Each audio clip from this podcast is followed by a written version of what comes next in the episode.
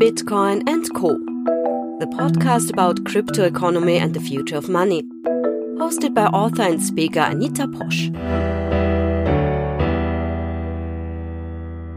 Hello and welcome to this episode of my Bitcoin and Co podcast.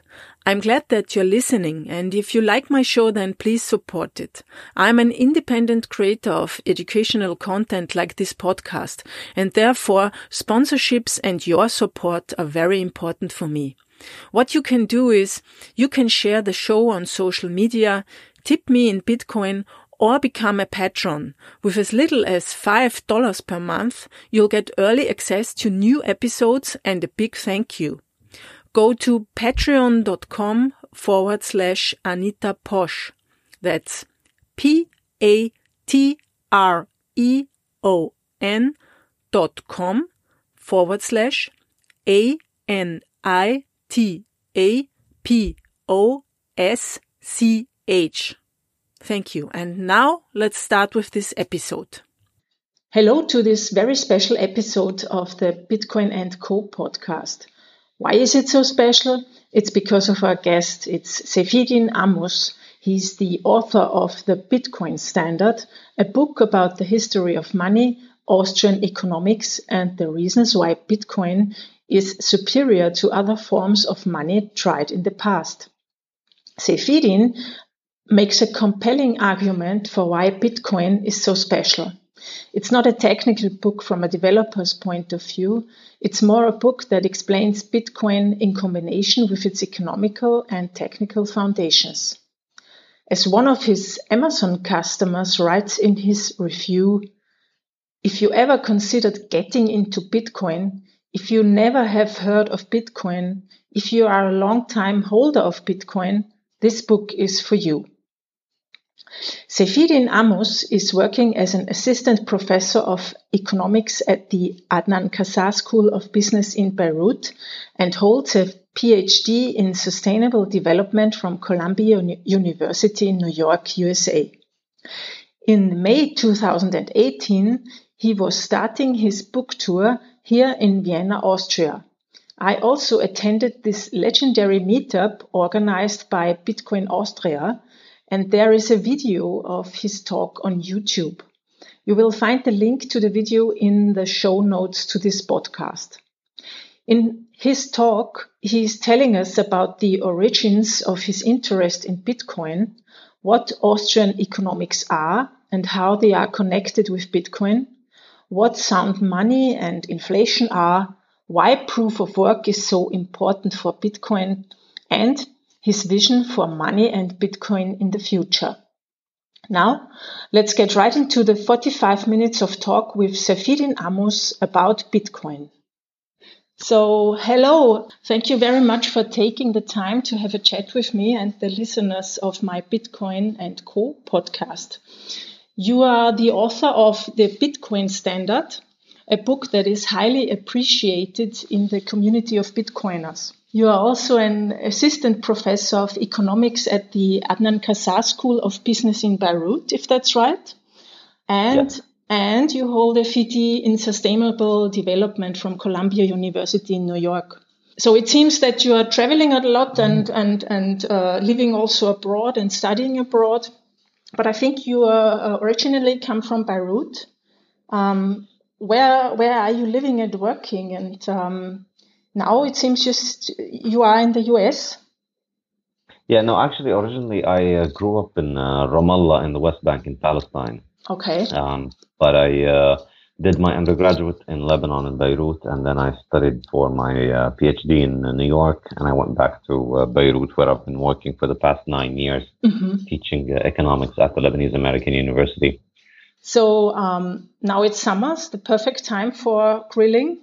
Uh, you said yeah. uh, on your Twitter account, I've seen that you like to grill a lot. What what's the what's the thing with grilling?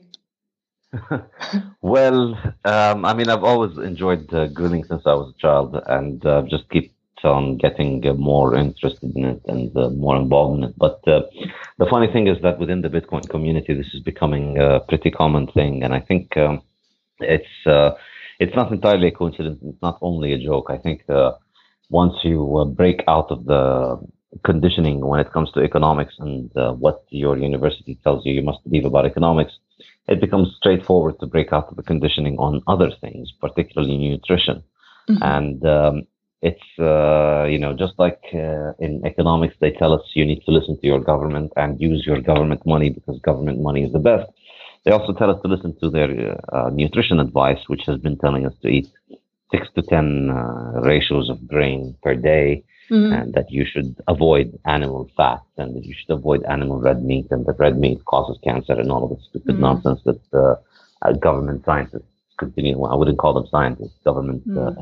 employees continue to repeat, and in fact, you know, it's almost as uh, it is probably as liberating and as mind blowing as Bitcoin once you try doing the exact opposite of everything that your government nutritionists tell you is stop eating grains and sugars and instead start eating meat. Mm. And uh, specifically within Bitcoiners, you know, there's uh, there's a growing movement of Bitcoin carnivores who eat only meat and meat only. And um, I mean, I'm not a doctor, and I'm not uh, telling you to do this and try it on my responsibility. You do your own choices. Mm. You make your own choices, and you uh, bear your own responsibility. But uh, I'm not the only one who has enjoyed uh, greatly improved health when I started eating uh, meat mm. exclusively. And the grilling is the best way to make meat. So uh, amongst Bitcoiners, yeah, the popularity yeah. of grilling is increasing a lot. Yeah, funny that you say that because I'm I'm I'm coming from exactly the opposite way. I'm trying to live vegan as good as I can. I mean, I always uh, I mix it, you know.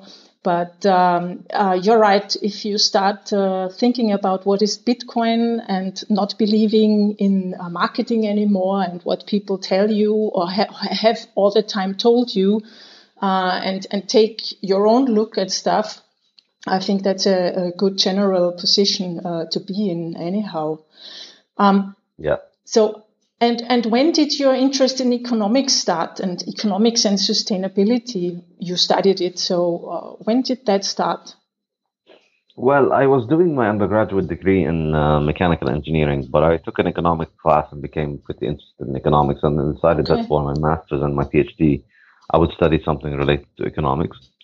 So I studied a PhD in sustainable development, and um, um, that got me interested in uh, economic uh, central planning and uh, economic energy policy. Mm-hmm. Uh, that's that was the focus of my uh, PhD. Now, during the later stages of the uh, PhD program, as I was beginning to finalize my PhD and try to write it, I just started reading. I tried started thinking more critically about things and that led me down the path of uh, discovering Austrian economists whose mm-hmm. perspective on uh, on how to um, plan economies and how economic activity happens and how feasible central planning is. They have very important and unique perspective on this. And so that really drastically altered how I wrote my PhD and how I thought about economics.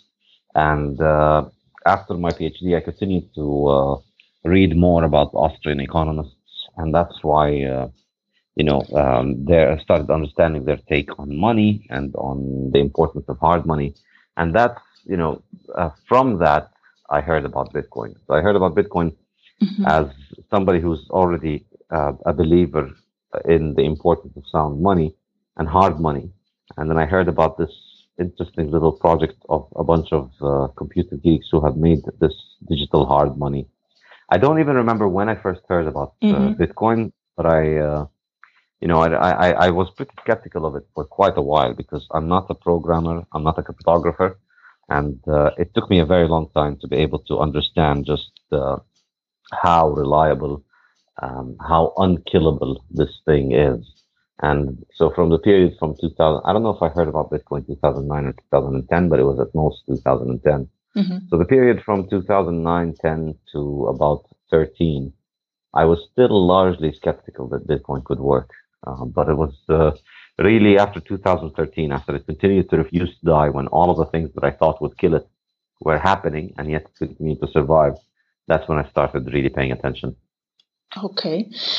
Can you maybe shortly explain what the Austrian School of Economy says and, and what's the, the connection there to Bitcoin for, for people who have no idea about the Austrian School of Economy? Yes, absolutely. It is my pleasure. Um, it's uh, the Austrian school is, if you think, if you look back to the late 19th century, there were three main economic schools across Europe. It was the British school, the Austrian school, and the Swedish school.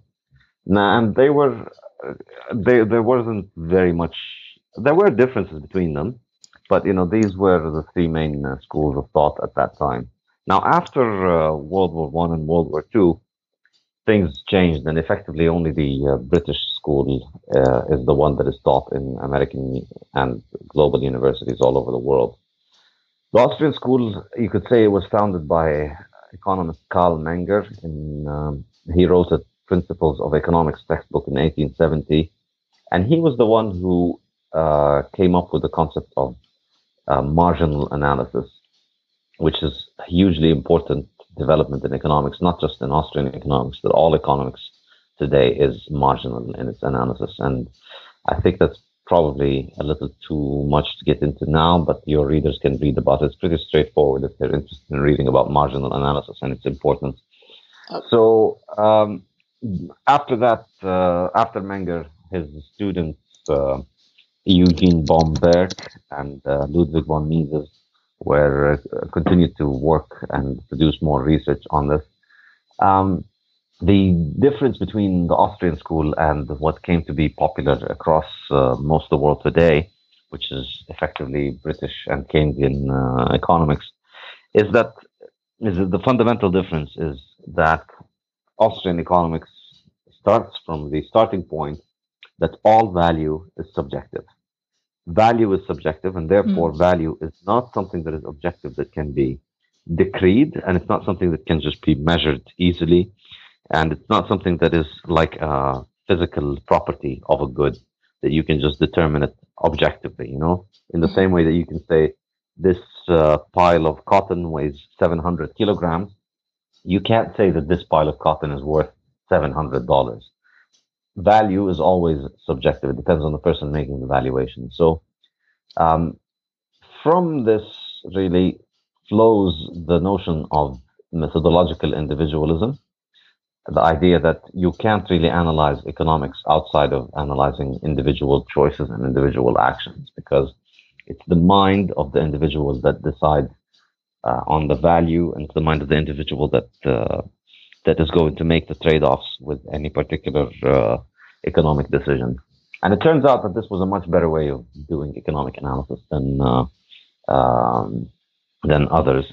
Now, how it is relevant to economics is that once you you know once you start from the assumption once you start from the well I wouldn't call it an assumption but from the sound starting point that it's about subjective individual valuation then you understand that there's no right and wrong in economics there's only decisions people want to make and people make the, decisions that are best for them and therefore we see that in economic systems in which people are able to freely decide what they want to do people prosper people do better, and um, the markets adjust in order to coordinate people's activities with one another in a good way.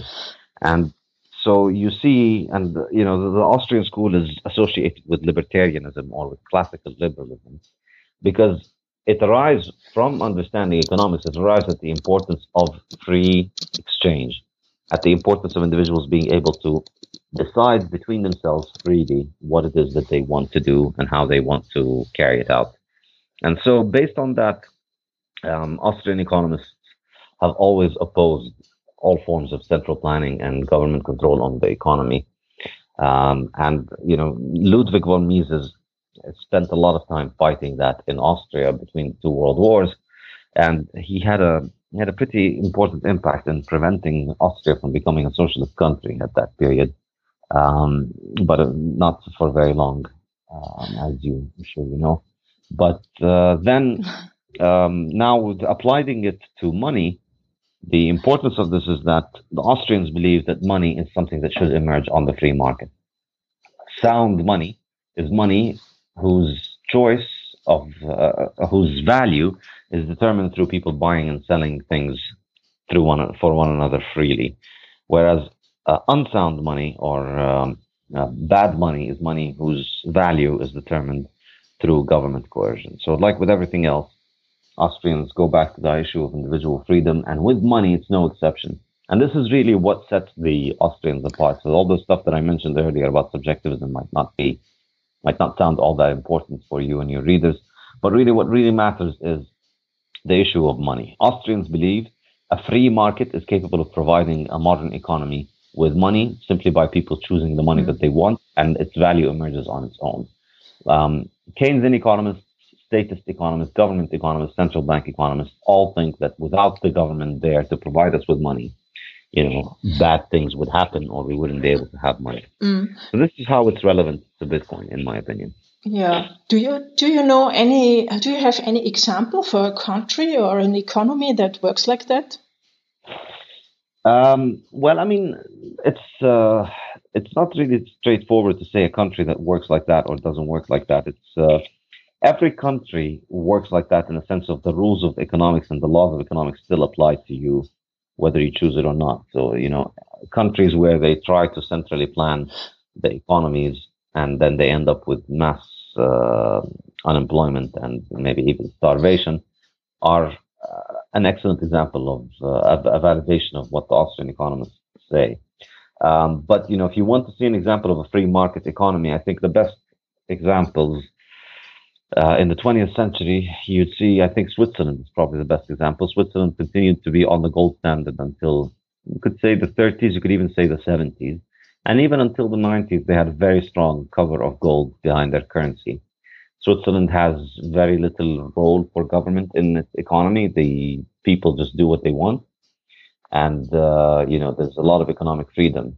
And as I'm sure you know, Switzerland is uh, not exactly doing too badly from uh, this kind yeah. of economic freedom. Yeah, that's true. Yeah, so it's, it's, and I think the mm. monetary freedom aspect of it is uh, highly underestimated.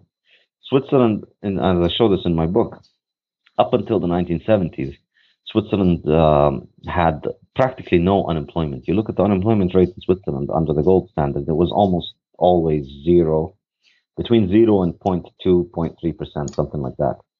Only after they moved away from the gold standard in the 1970s and started following Keynesian monetary policy of expansionary monetary policy, you start seeing the regular increase in unemployment. Only then did unemployment go up over 1%. And since the 1990s, when they sold the majority of their gold stock, unemployment has gone up to 3, 4, and 5%. And now Switzerland's economy is similar to any other industrial economy, where people think that unemployment and business cycles and recessions and inflation are just a normal God given thing, you know, just like we have storms and uh, lightning and rain and uh, clouds and uh, the weather changing. We also have inflation and unemployment. And that's not true. That is absolutely not true. And Switzerland is the best example of that. So, in your book, you often refer to Bitcoin as digital gold, when I understand that right. Um, and uh, I think many people have the misconception of the, the, the worth of gold, that it's uh, um, um, made be- that the worth is because people like to wear it uh, as jewelry. But yeah. um, can you explain what really makes the worth of gold and where is uh, the connection to Bitcoin? Yeah, I mean, there are many other things that also get worn as jewelry, but they are not money. Silver, yeah. uh, diamonds, precious stones, they are all uh, used as jewelry and they all look pretty, but they're not exactly money. And the reason for that is that um, uh, in my opinion, uh, the what matters about gold is its monetary characteristic, characteristics. And this is a problem that many uh, uh, um, gold bugs or people who like gold, uh, you know, they get too fixated on the physical properties of it, which are really interesting from a chemical and uh, aesthetic perspective, but they are not what make it money. What makes it money is the fact that it's economic, are its economic properties. In particular, is the fact that what I call the stock to flow ratio for gold is um, extremely high. It's it's the highest ratio amongst any other uh, commodity or metal that we have ever invented, and that specifically refers to the hardness of money. In other words, if uh, and I describe this in detail in my book, anything that people people are free to choose anything they want as money. But the problem is that if they choose something that is easy to produce, then others will produce more and more of it which will increase the supply, which will bring the price down. Therefore, your choice of money ends up costing you because you stored your wealth in something, the value of that thing went up. But then when others produce more of it, they are able to de- decrease the value of the things that you have simply by producing things outside. So therefore, anybody who ends up using something that is easy to produce as money will just witness their wealth disappear. On the other hand, people who produce things that are hard to, who use things that are hard to produce as money, will instead find them easier uh, to keep their wealth. Will find it easier to keep their wealth in it. If it's hard to make things, then it becomes uh, easy for you to store your wealth in it. And so, gold was the hardest metal that we had ever invented in terms of its uh, its production. It's very rare in mm-hmm. Earth. It's very hard to find. It's very expensive to mine and no matter how much we find, even if we spend a lot more resources on digging for gold, it's very hard to increase the supply in any meaningful way because the the fact is that gold does not ruin. So we've been accumulating gold for thousands of years, and any new amount of gold that we add to it through production today is not really going to make a huge difference on to the global stockpile of gold that exists, right? Because we've been piling up gold production for thousands of years and nothing has uh, been lost from that gold. Whereas uh, with all other metals, the current stockpile is just the production of the last few years. All the old production has corroded or rusted or uh, been used, uh, been destroyed in one way or the other. So as a result of this, gold ends up with what I call the highest stock to flow ratio. In other words, mm-hmm. the stockpile that exists today is highest compared to the flow or the new supply that is being produced this year. So the, or another way of looking at it is that it's the inverse of the annual supply growth rate.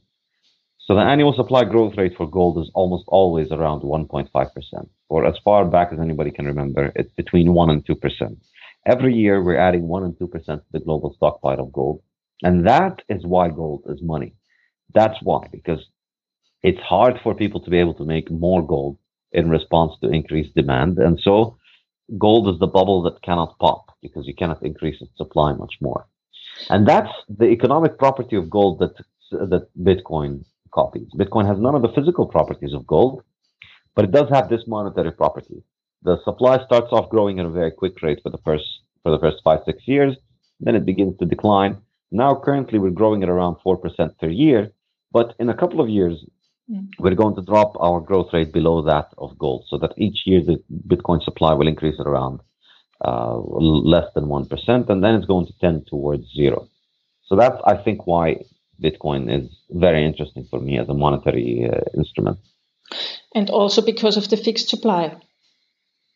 Yes, yeah. and that's the other aspect of it, which is that Bitcoin, not only does the supply decline, but also it uh, uh, I'm sorry, not only does the supply growth rate decline, but also it, uh, st- declines all the way to zero, and so the supply is constant. And so um, we get to a point where the, uh, the, the, the quantity of Bitcoin is going to be fixed at 21 million, mm. and that is the first time that we have a liquid asset that is divisible, that is combinable, that you can send and receive easily mm. but also is strictly limited in its quantity. And I think this makes it an excellent store of value because it's impossible for people to make more of it mm-hmm. um, to devalue the value that you store into it. That's mm-hmm. really an astonishing new um, aspect about Bitcoin, which I think is possibly the most important uh, economic characteristic of Bitcoin. It's, it's truly unique.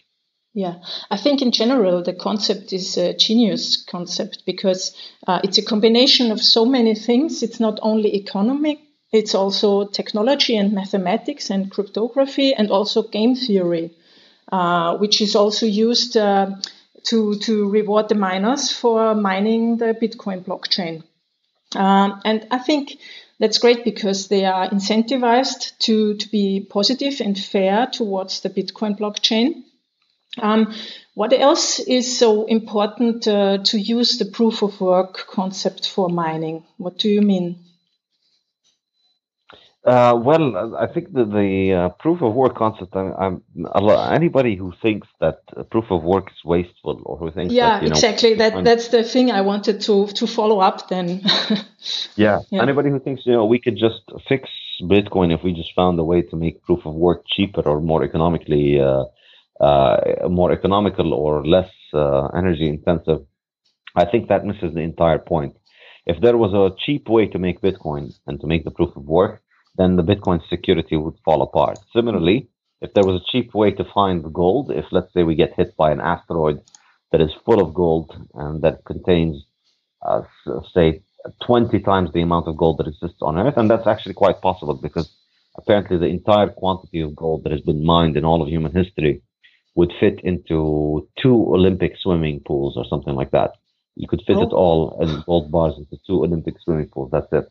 So if you imagine, you know, that's uh, you could have a meteor that's 100 times the size of that. So if the Earth gets hit by a meteor that just sits there in the middle of a desert somewhere, available for anybody to go and chip out gold uh, from it, gold's monetary role would be destroyed. If gold becomes cheap to produce and the supply can continue to increase very easily, or if we keep getting hit by these meteors once every year, gold would not be money.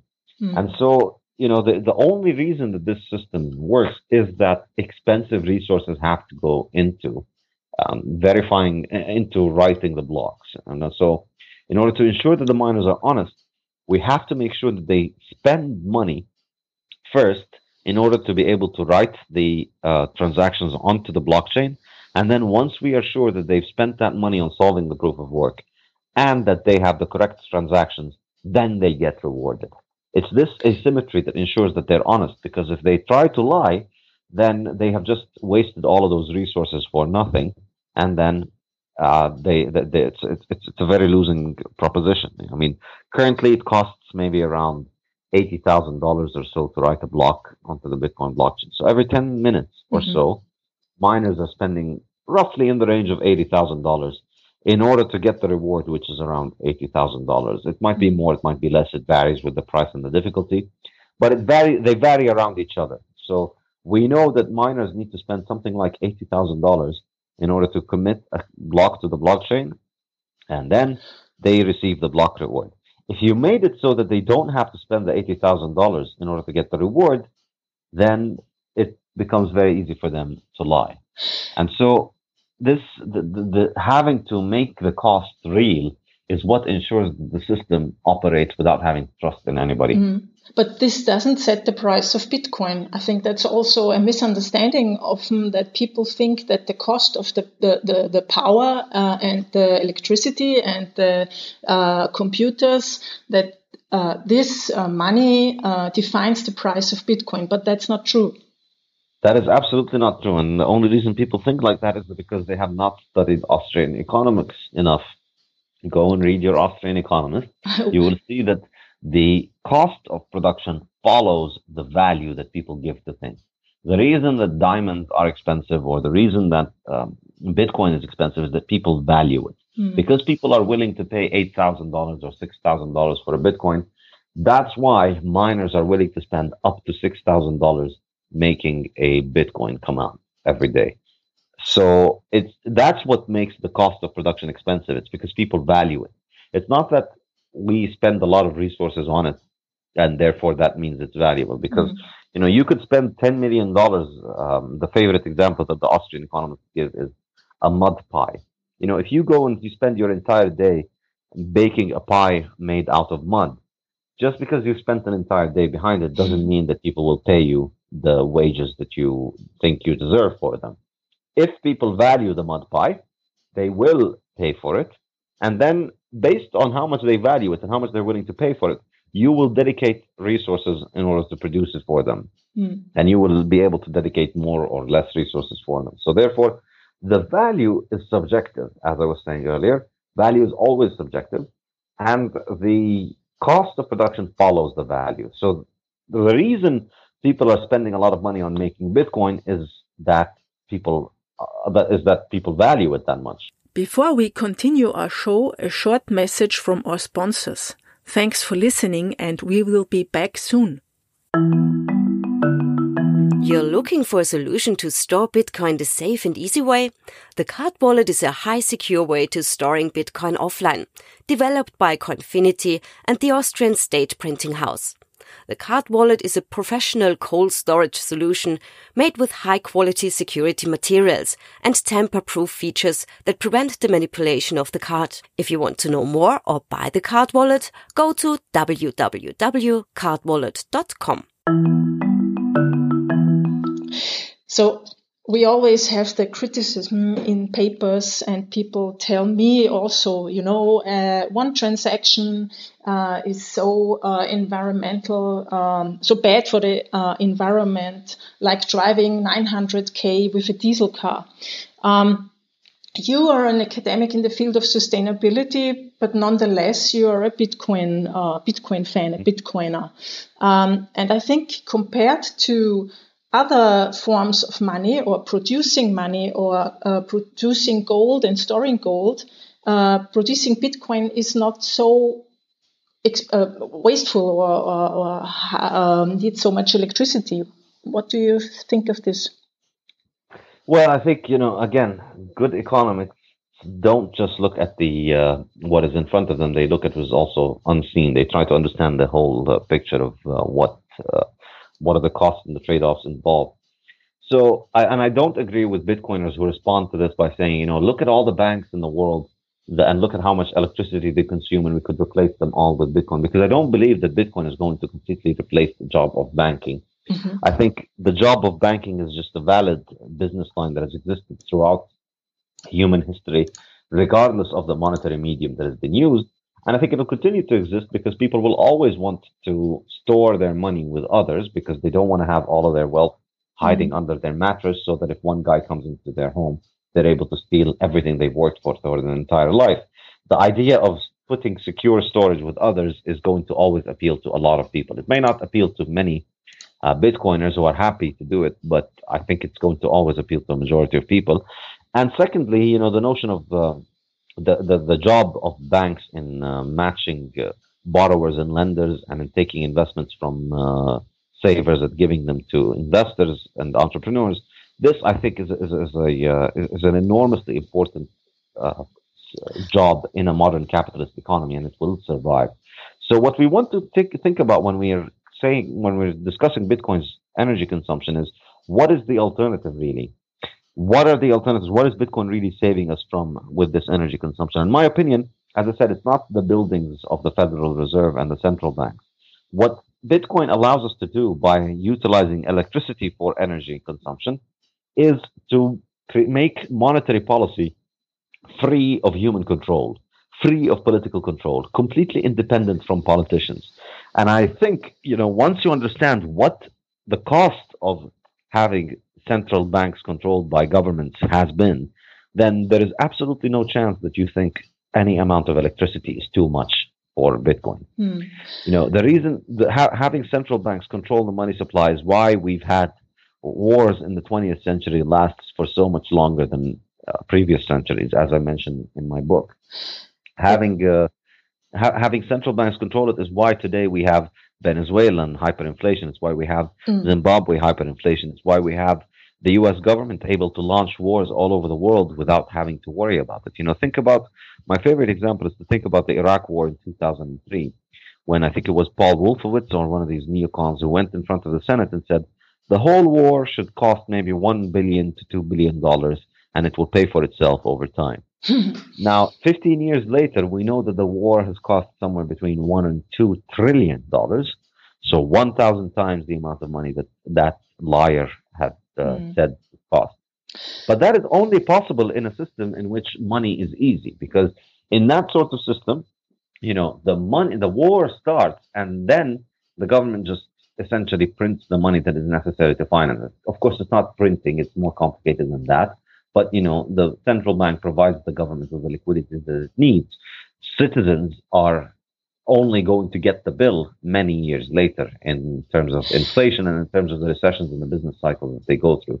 So imagine if the American government, if, if the neocons had gone to the American people and told them, we want to bring democracy to Iraq and it's going to cost us one to two trillion dollars and we need you to pay upfront so that we can arm our soldiers. What would have happened then?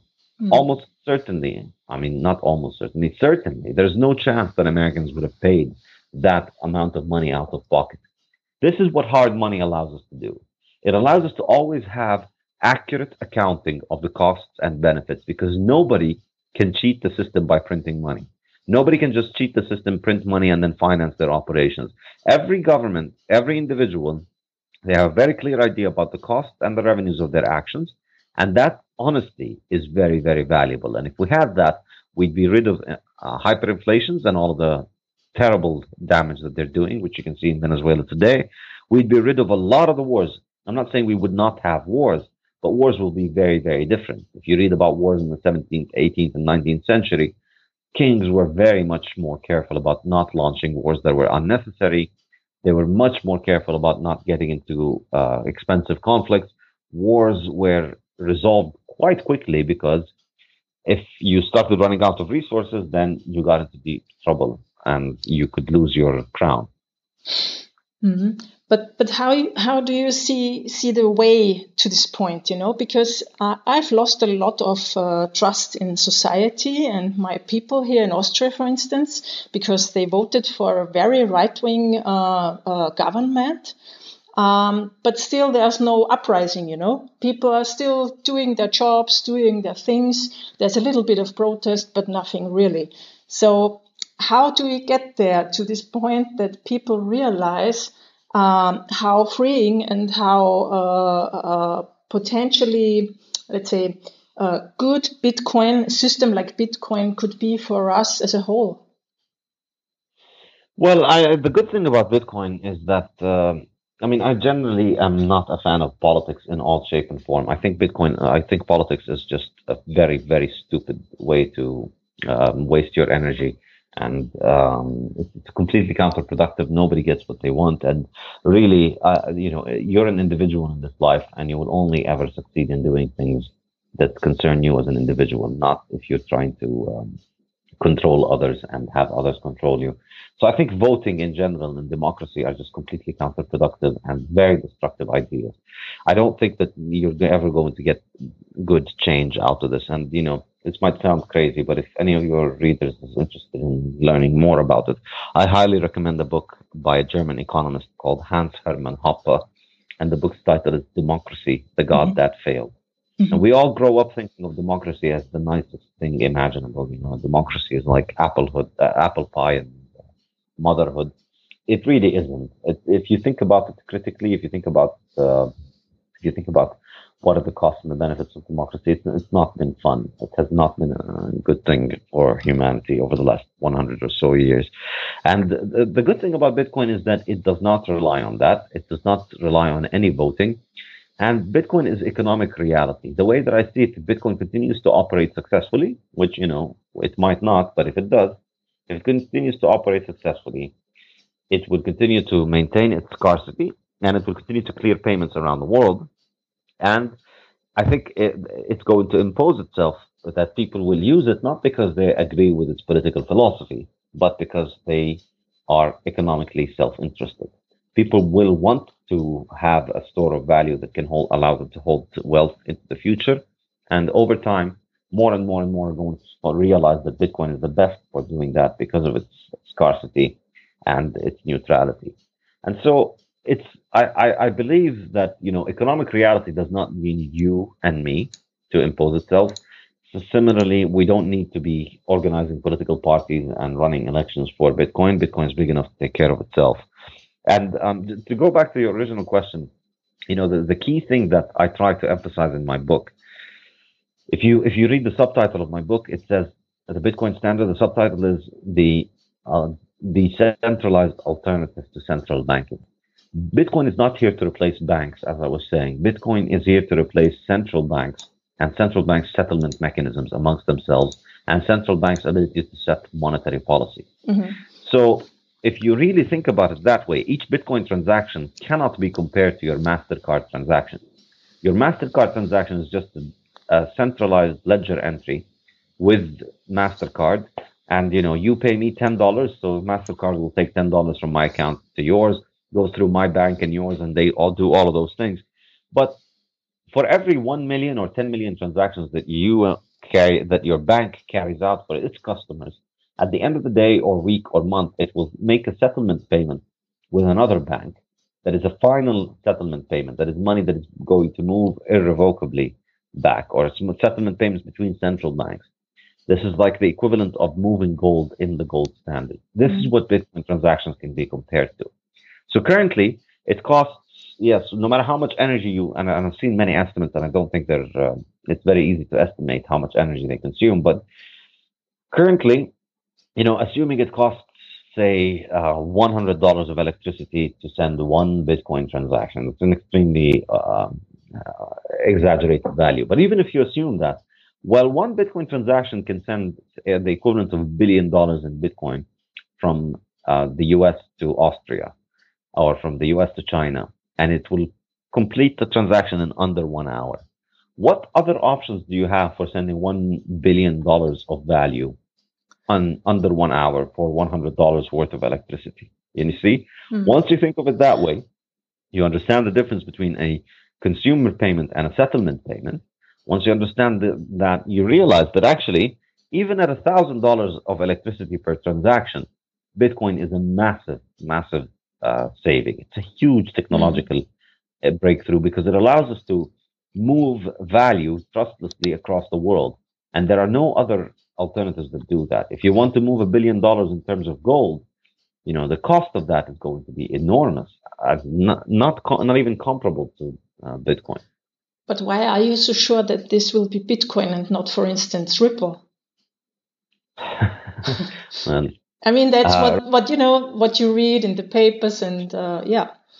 Well, Ripple. I mean, that's a very bad uh, example. I mean, it's it's probably the worst of all of the um, it's it's it's my least favorite of all the shitcoin.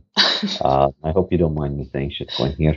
Um, but uh, I mean, Ripple. Look, Ripple is just a centralized data ledger entry mm. at the offices of some startup. So effectively, we're going to have the entire global monetary system settling through Ripple.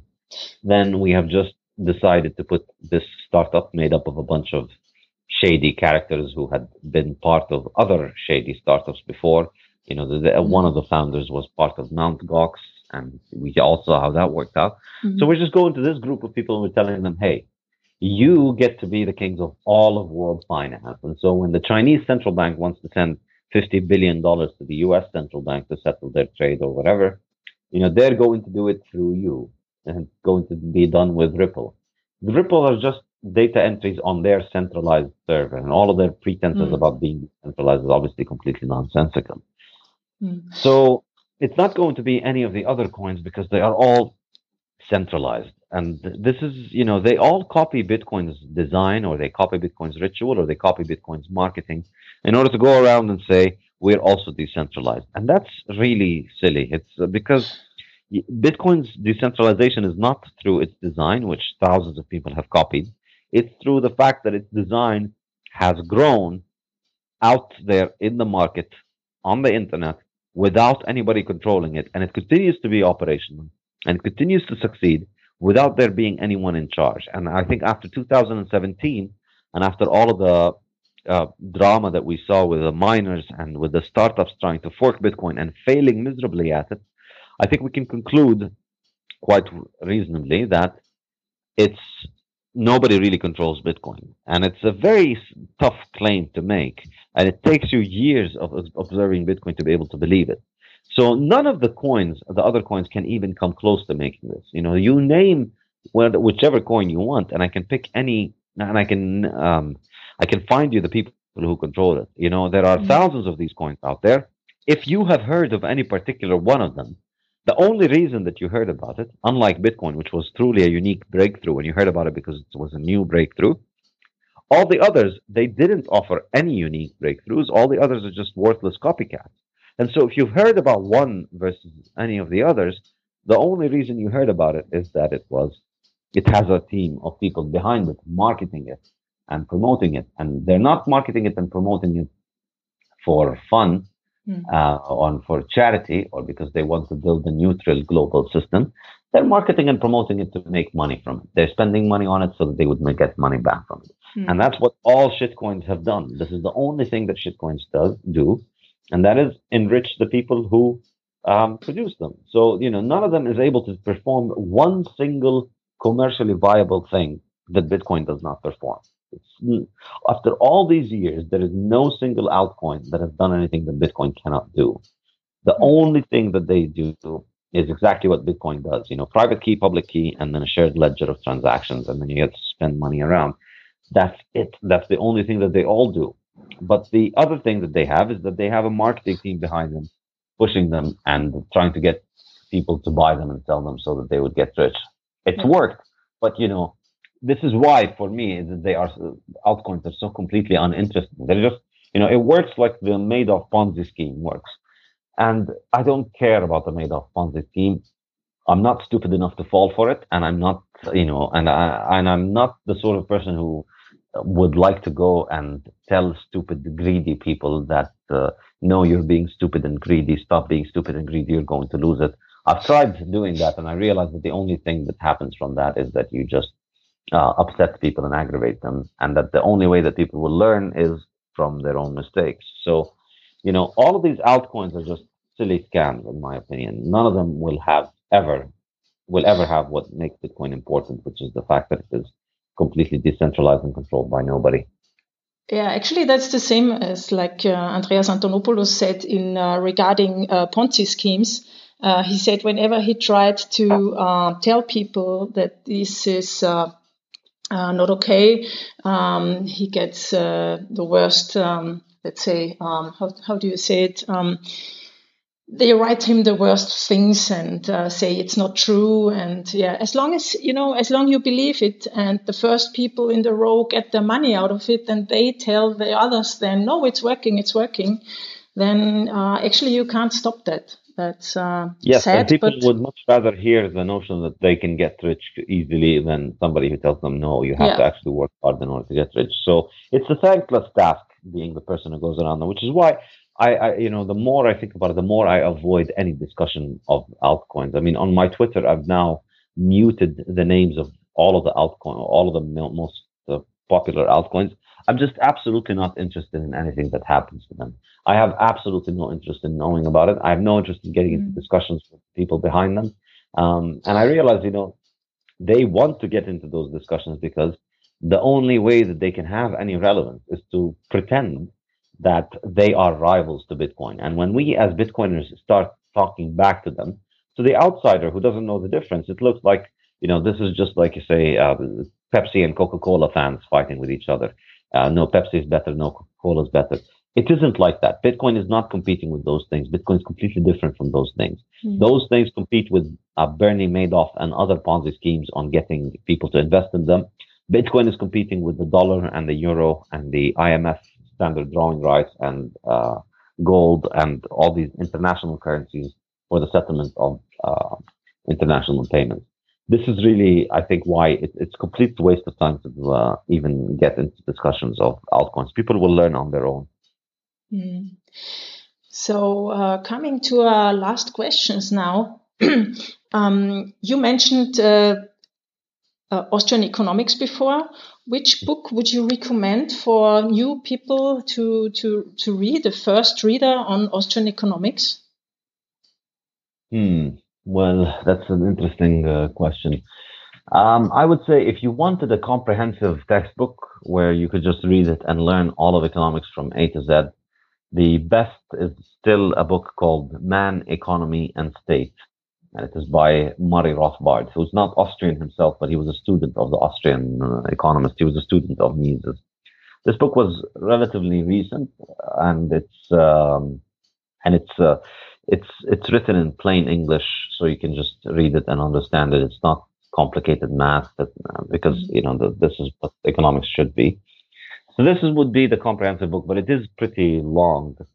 Um, if you want something that is more of a simple treatment of the same topics, there's an old book called Economics in One Lesson by Henry Hazlitt, which I highly recommend.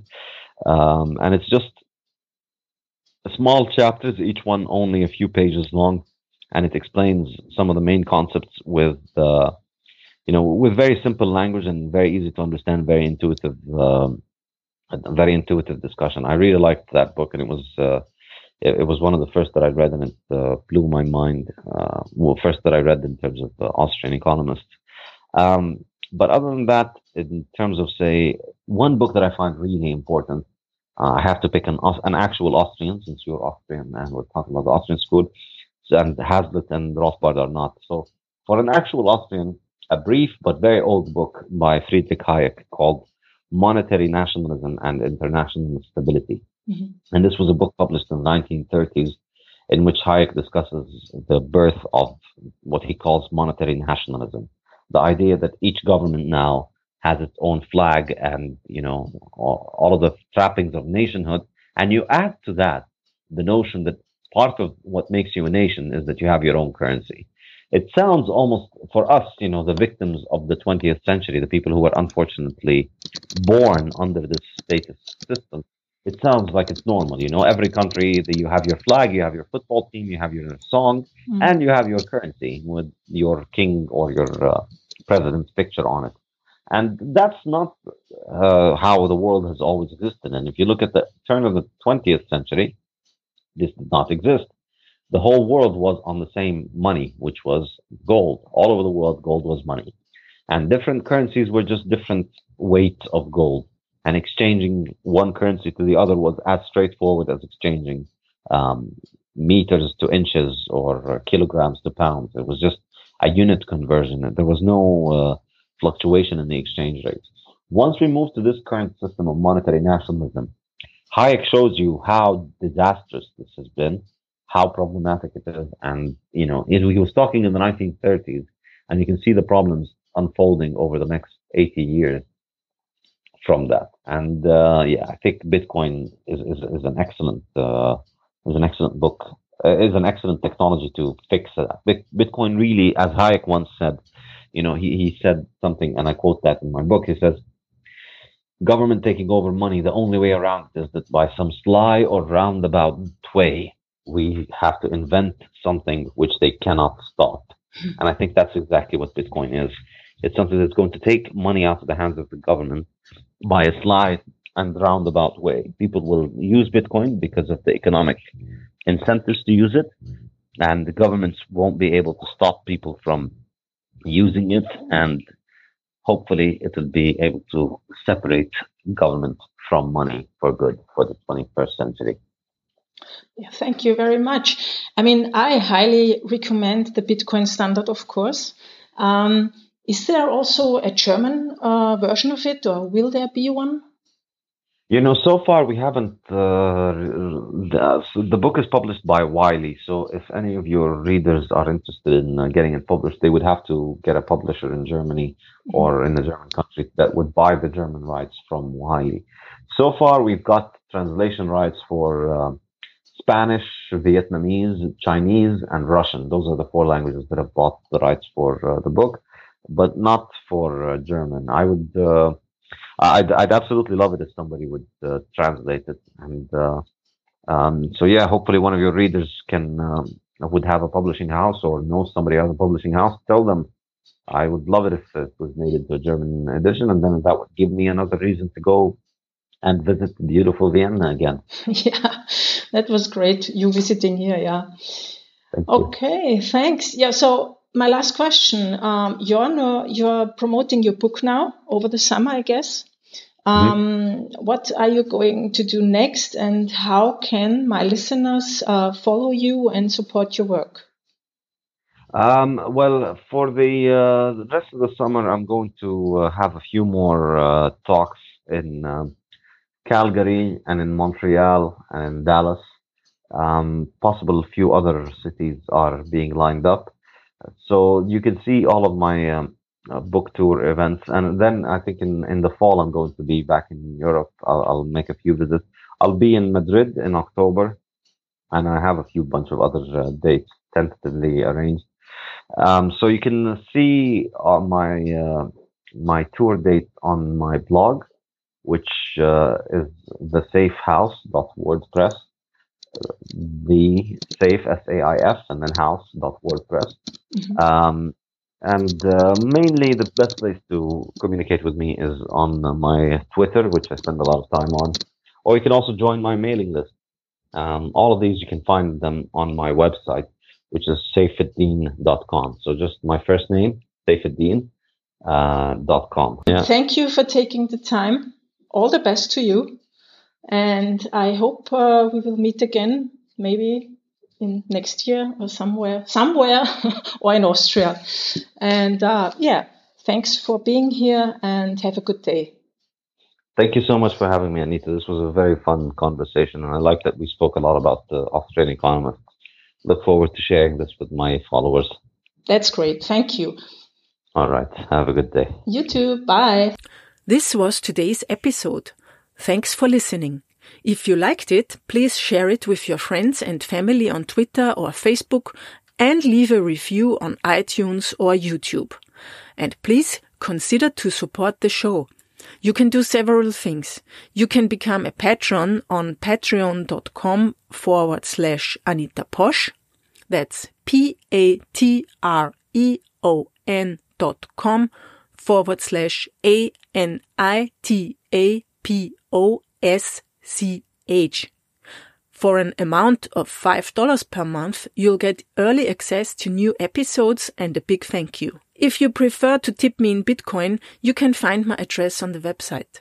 If you want to advertise your product or company, please send an email to hello at bitcoincopodcast.com. That's hello at bitcoincopodcast.com. Thanks for listening and have a great day. Audio editing and signation spoken by Katrin Eidenhammer. Idea and production by Anita Posch.